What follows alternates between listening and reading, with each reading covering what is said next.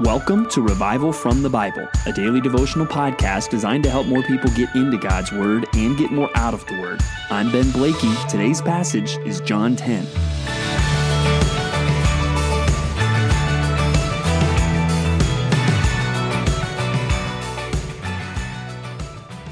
One of the great frustrations in a fallen world is having to live under ineffective leadership. And you've probably experienced that in many ways uh, in your life. Maybe you grew up in a home where your parents didn't lead in a, a biblical way.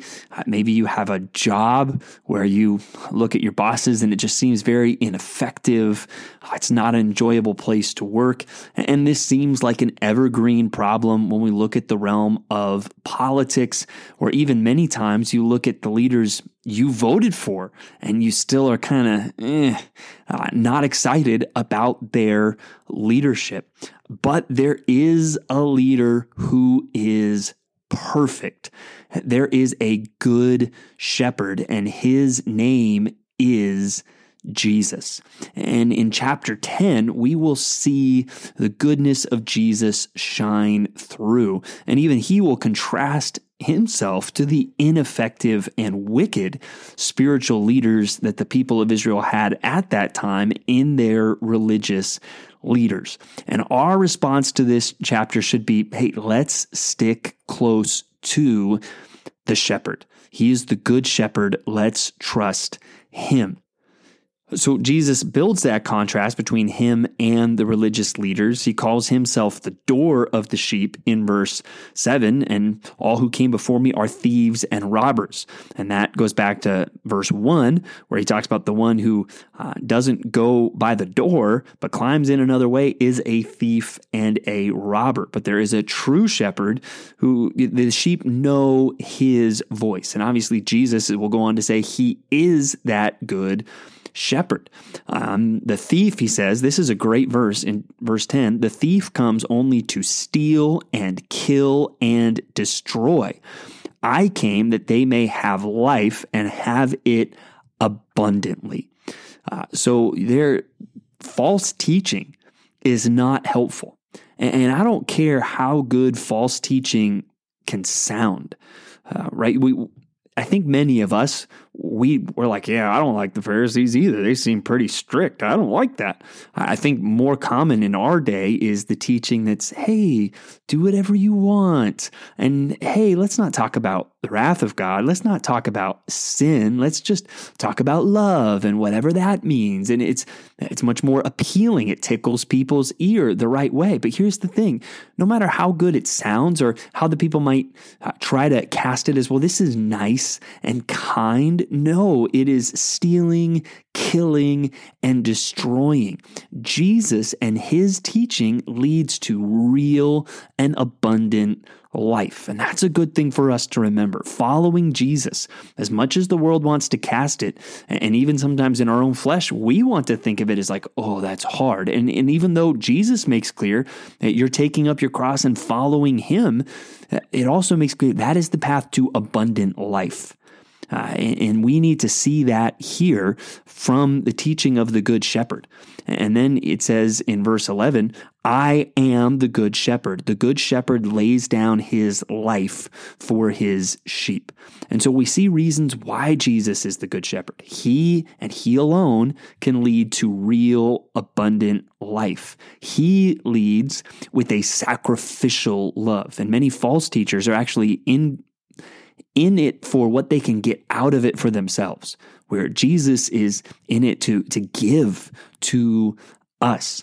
Uh, he leads even a growing flock. He says, And I have many other sheep that are not of this fold. I must bring them also, and they will listen to my voice. And I'm guessing most of you listening, you are not from a Jewish background. Jesus has made sure the gospel has gone out to all uh, the earth, and he's brought us into his fold, and he leads with ultimate power. It says uh, in verses 17 and 18, For this reason the Father loves me, because I lay down my life, that I may take it up again. No one takes it from me, but I lay it down on my own accord. I have authority to lay it down, and I have authority to take it up again. This charge I received from my Father. Uh, praise God for a perfect leader. You may not have other leaders in your life that you really feel like you can look to, but there's at least always Jesus, who leads to real abundant life, who leads with sacrificial love, who leads a, a, growing flock, and he sought and saved you, and he leads with ultimate power, even over life and death. Uh, we should want to stick close to him.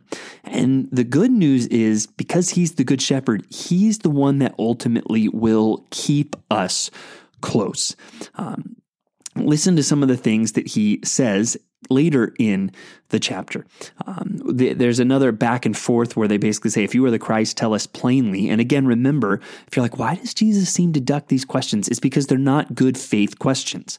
They're trying to trap Jesus. And even uh, Jesus starts by saying, I told you. Like it has been very clear. Yes, he is the Christ. He's saying, I've, I've told you, but you do not believe.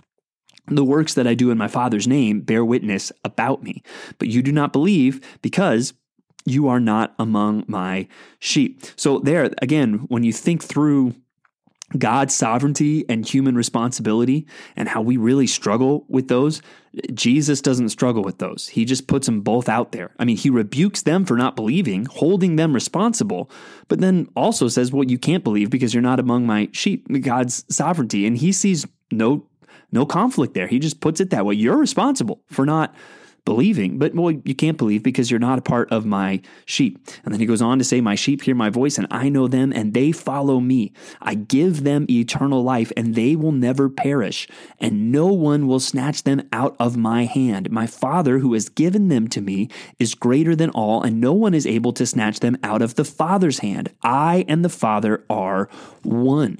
And even that statement, while it is loaded with implications, Jesus and the Father being one, in the context, he's really speaking of this purpose that they have to keep the sheep. Uh, that the sheep are in Jesus' hand and the Father's hand is enclosed around Jesus' hand, and no one is getting out of that. Um, and that's an encouraging thought that raises the obvious question that it seems to come up a lot in ministry can a Christian lose his or her salvation? And when, when I hear that, I like to respond, that's the wrong question. The right question is can Jesus lose a Christian? And I think these verses make it crystal clear. He can't, he won't. He, he won't lose any of his sheep. And there is security in that. And even though I'm saying, hey, let's stick close to the shepherd, we do that even trusting he's holding on to me. I think of when I take one of my young kids and I, I put them up over my head to where they're sitting on my shoulders. Um, when you're walking a long way with the kid, that can be an effective way to carry them. But at first, when the kids are little, that they are almost frightened by that being up on top of dad, and, and they they grab on to me. Well, that's good. And, and to some extent, I'm, I'm glad that they're holding on. That, that's going to help me. But at the end of the day, if push comes to shove, right, uh, how's that kid going to stay on? Well, because I'm holding on to them. Uh, yes, they should be holding on to me, but what's ultimately going to keep them safe is I'm holding on to them.